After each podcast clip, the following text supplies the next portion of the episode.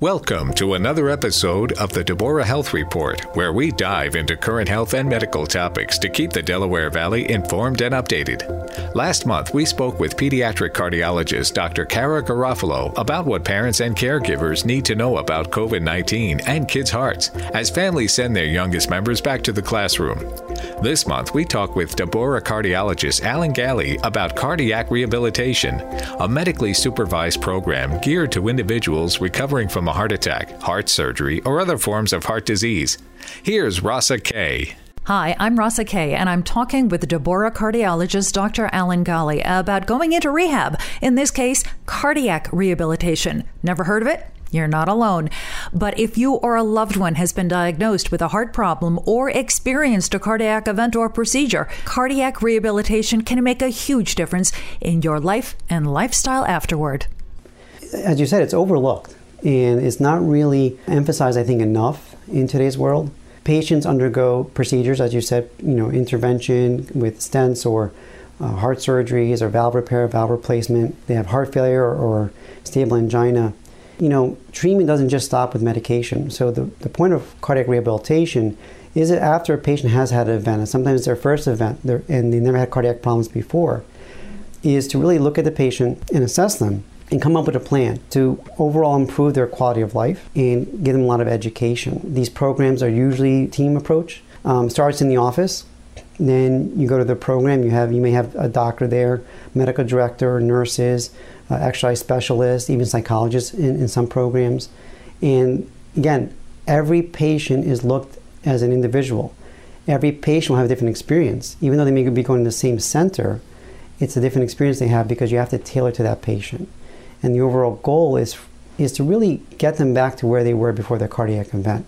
You know, when somebody comes in with the need for a cardiologist, whether it's an event or they need an intervention surgical or or less invasively they may not have been living healthily up until that point. So cardiac rehabilitation may represent a big lifestyle change for them. Correct. I mean the cardiac event itself is a is a big lifestyle change and the, the reason I pointed out um, about the team is, is that they involve sometimes psychologists or some questionnaires to assess a patient's social status, is because it can change your outlook on life. You may get depressed after a cardiac event. So when you talk to different people that run programs or people that are involved, staff that are involved, I think the common thing that I find that they say what the point of the program is is education, really.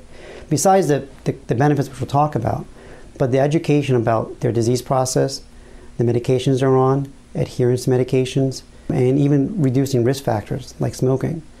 It's not just about exercise. These programs are typically three times a week. You can think of it as uh, what I tell patients like PT for the heart, but really it's more involved than that. Depending on the program, can be somewhere 12 weeks long or maybe longer. And most patients um, do benefit from it and actually they, they like it. This is a, a team approach focused on many different aspects of that patient tailored to their fitness level, to if they have any issues with, physically, to help get them back to even a functional capacity that's the same before their event, or hopefully um, better. Uh, just about every interview I've ever done with any of, of you good people, we talk about the lifestyle for heart health. This is more than, than just giving you the list of guidelines. This is very specific personal guidance for all of the list the exercise, the nutrition, the how might that work? Is it kind of one stop shopping? The three sessions that you talk about per week, for example, is somebody meeting with everybody and going over you know, a, a, food journal maybe, doing specific exercises while being monitored? How, how might that feel or look? So, so first of all, the goal of the, of the cardiac rehab programs is really to show that there's a decrease in mortality after revascularization or myocardial infarction. I mean, that's given. So no matter how the patient goes through the program or what they experience, different aspects of it, the overall goal is the same for those patients. During the program, they're monitored. They're monitored for, for blood pressure, rhythm. They have their weights, weights checked every day. I think more in the beginning, there's a lot of education, which they go over their personal history. Some may not apply to all. Some programs, they do it as a group and they can talk about their cardiac history. They talk about medication adherence. Why some patients on aspirin or Plavix? What are cholesterol? What are the goals? What's a good BMI? what should your blood pressure be, to even talk about your social life with your family, going on activities, because sometimes patients just do a halt after a cardiac event. And these programs help get them through that halt to give them the confidence that they can pretty much do whatever they want after they've been treated. Yeah, a heart event can really mess with your Yeah. head. I guess the benefit of cardiac rehab, and you said that it's not used enough. I think I saw a figure when I was uh, reading about this that maybe one in three patients who could benefit actually go for cardiac rehab. What is the difference it would make between someone who and, and realizing that these are very specific cases, everybody's got their own needs. But in general, somebody who undergoes cardiac rehab after a procedure and somebody who doesn't, how different can the outcomes be? People that undergo cardiac rehab compared to people that don't, after myocardial infarction revascularization, they have decreased mortality and decreased hospitalization. People that undergo cardiac rehab will also have, hopefully, their goal is to increase their functional capacity, get them back to, to their recreational activities. Even older individuals, sometimes they need this program to get back to independent living. We take for granted, you know, what we can do every day, but those older individuals who, I'll give you an example. I have a patient who, who is in their mid 80s who underwent open heart surgery. Took that patient a lot longer to get back to where they were prior to surgery. But cardiac rehab ha- helped them to achieve that and still stay independent in their living. Every patient is different, and you have to really tailor that, that focus on that patient. And It's a full assessment they go through from, from their, what they do in their normal lives to their medical history, like I said earlier. And I know it's redundant, but it, I can't emphasize that it's really focused on the patient and a lot of education that they go through. Working toward increasing your activity level and the way cardiac rehab specialists will, will monitor that. Do you ever have concerns about somebody pushing themselves too hard? Or is it that a patient more often than not is worried about pushing themselves too hard and, and you're here to coax and let them know that this is good, you're, you're fine, you know, you're feeling, you're feeling the effort, effort's good. It's a good question. So it, it depends on the patient. So if a patient undergoes open heart surgery, they may have a little tougher time. They have more pain around the site, and pain's not a bad bad thing because it means they're healing. One thing to look at is really how functional they are. So meaning, when they start the program, they start slow and they work them up to when they graduate. One way to monitor their, their status is metabolic equivalence. So if someone graduates from the program less than 3.5 metabolic equivalents, then those patients may be at high risk for events in the future.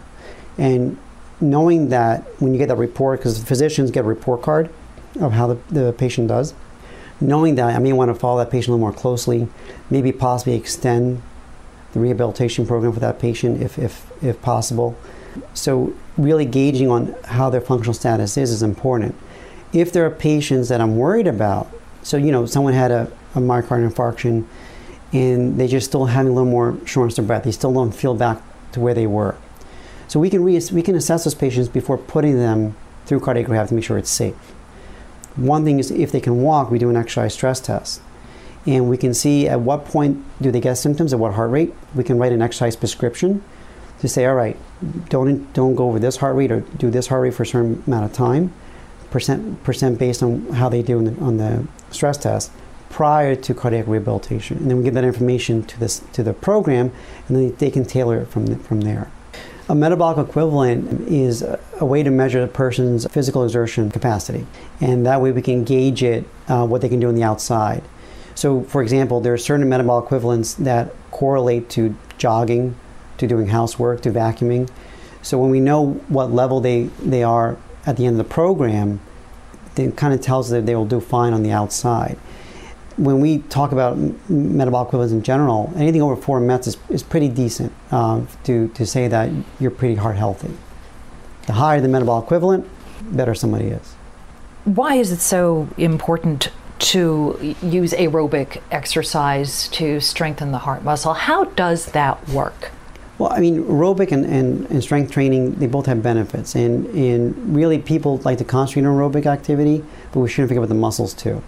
Aerobic activity helps lower heart rate, helps lower blood pressure, and those two in itself will help with secondary prevention of, of heart disease. Uh, and also in primary prevention, people do it before they, they get the cardiac event. The physical um, strengthening part also increases muscle mass, increases strengthening, and they, again, both the strengthening portion and aerobic is just the same goal decrease mortality after myocardial infarction revascularization, as well as to increase functional capacity and to improve quality of life.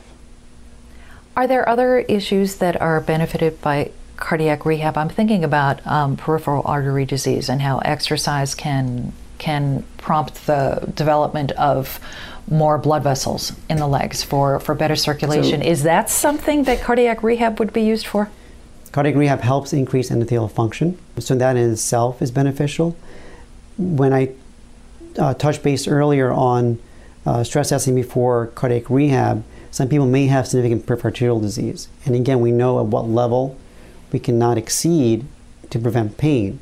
As time goes on, as you increase function, that should improve, and then you can then increase to the next goal of where they should be in their uh, uh, exercise program. Why do you think cardiac rehab is so underutilized? Good question. I mean, I know that um, the number I saw is one in four eligible Medicare beneficiaries don't participate. Uh, part of it is probably awareness from the referring physician, from family members, and the patient. Um, I don't think they're just uh, aware of that this program is available to them. Every patient that I see, I always recommend cardiac rehab after their event. And I tell them, think of it as physical therapy for the heart. However, it's more than that. And every patient undergoes those programs, they benefit from some aspect. They may be already physically active prior to their event and they feel fine after, but they're getting the educational part. And then they're able to expand on that. And the goal of this is that when I when I tell patients is there's two phases of cardiac rehab, phase one, phase two. That's the whole program. Phase three is when you continue it on your own, that you never stop exercising. If you can find time to incorporate the re, the rehabilitation three times a week, then you should be able to do that when you graduate from the program and continue that up. And most patients do. I have to say, most, most of my patients that undergo these events and undergo cardiac rehab will incorporate an exercise program afterwards where they didn't do that before. And, and it just improves their quality of life. Now, because they're ongoing, you have an ongoing relationship with these patients, it's not as though they need to check back in with cardiac rehab after graduating the program initially. I mean, this is something that their doctor would notice and say maybe you need to get re inspired, maybe. Is there ever retraining after someone's graduated program and maybe uh, started backsliding?